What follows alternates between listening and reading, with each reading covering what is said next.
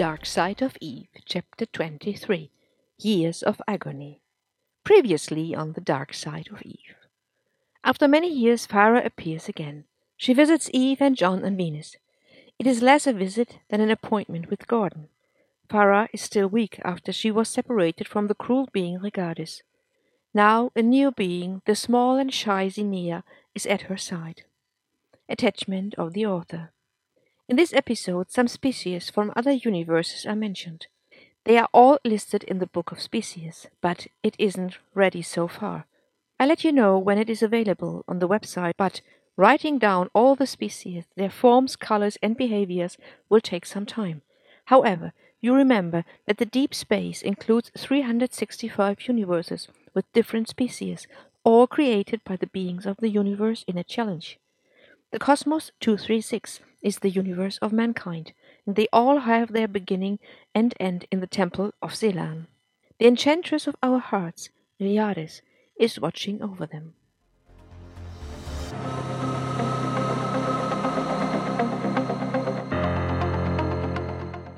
Episode 69 Well, it is over. I have to recreate my powers. That's what Gordon has to do now.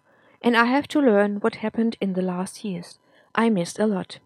Farah looked on her knees. Then she went on talking with a very low voice. It was the best that ever happened. Regardus was dominant and adamant. He forced me to give more and more space of my soul to him. There were days I wasn't able to think on my own. It was not possible to continue like this. The interface grew larger and larger. It was good to be separated. Zinnia is different. I know she was not happy to be connected with me, but she's friendly likes to learn, and is open minded. How long have you been together? A year. What about Matakela? Can something like this happen to me too? I don't think so. He is more a mentor. He will not beat you. Eve looked on the tray. The coffee was cold now. Why don't we go to my apartment? It is more familiar. Very nice, but I don't want to harm John. No problem. He will be happy to meet you. I'm sure he won't. I know my family well. I made it to be like this. Farah walked slowly. She told Eve she would like to look around, but that wasn't the truth. She still had no power in her muscles. It took them nearly thirty minutes to walk to the palace. Normally, Eve walked the distance in less than ten minutes. Everywhere they passed, people recognized Farah. They started talking, and Eve was happy as they entered the wing. In her mind, she heard the rumor about Farah's appearance run around the city. Even in the center, the employees were talking about this fortunate event. Some got in contact with friends on other planets. Eve recognized. For a moment, she thought about stopping this, but then she gave in.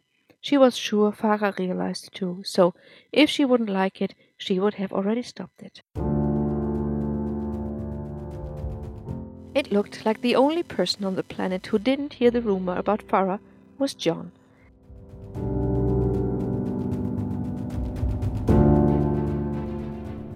He came to the entrance as he heard the front door. He wanted to kiss Eve, but then he saw Farah standing there. He stopped and stood like he was immobile. His face grew pale. That's his happiness. Eve smiled. They went to the library, and Farah was impressed, like a lot of other persons. This was a real fascinating room. The shadow of knowledge seemed to lay on it like a blanket. They sat down and talked the whole evening. John did not stay with them, and Eric was also not to be seen. Later, Eve offered Farah a place in a guest suite, and she accepted. Well, we have fifty five of these special suites, Eve thought contrite, but closed her thoughts quick. As the beings came back, Farah went, guided and supported by Zinnia, to her guest room. Tell Eric I don't want to harm him. I am happy he finished school. He doesn't have to fear me, she said as she left.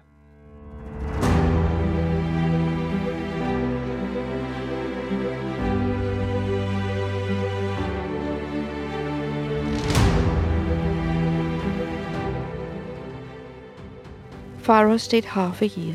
She had therapies, she learned and communicated with several beings. She didn't care about the daily routine on Venus, and there were days Eve and John didn't even see her, a situation John enjoyed. The days were normal until one day a new war broke suddenly and unexpectedly. Eve had always thought that Farah was still weak, but now she showed her power.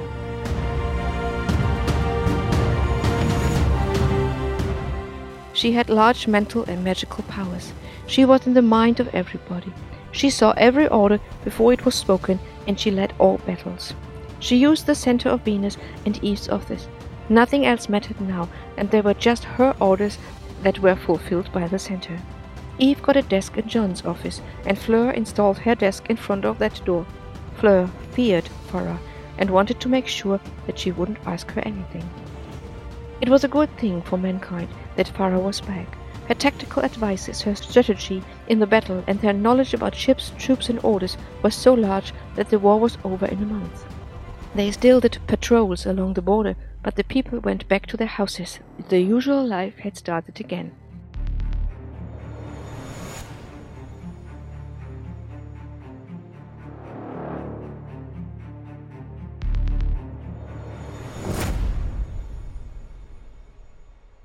As Farah left Venus, she told Eve that only Aurea would become an arbitress.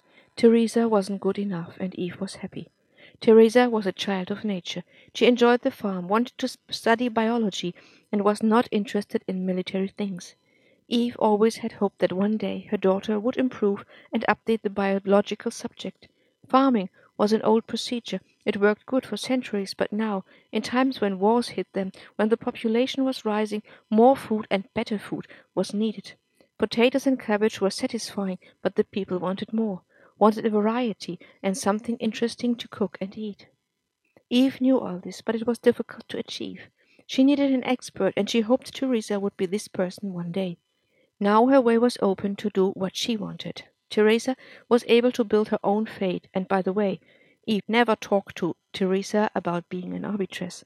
Looking at the future, this was a good decision. From that day on, Farah led the Federation again. On the planets, not all arbitresses enjoyed it, but after the last war, after all the knowledge and power Farah had showed, everybody became sure she was the best one for this position. There was just one being that was not satisfied Regardez. He felt abased and wanted revenge. To aim this goal, Regardez went to the Mesorianer and tried to offer them the idea of a human free universe. The Mesorianer would get the territory. However, even though it was a generous offer, they refused to follow him. They had lost too much during the last war. The fight was very hard, the enemy too perfect to be beaten. They were still working on the damages. Regardez flew deeper into the universe and met the Silenen. These were creatures living on suns. Hot and like fire, they stayed in their places. Regardez offered them to build up more suns for them if they would follow. They accepted, but it was not an easy way to the territory of mankind. There was no direct border. They had to cross the Termelen first, and then the universe of the Mesorianer. The Mesorianer would let them pass, but the Termelen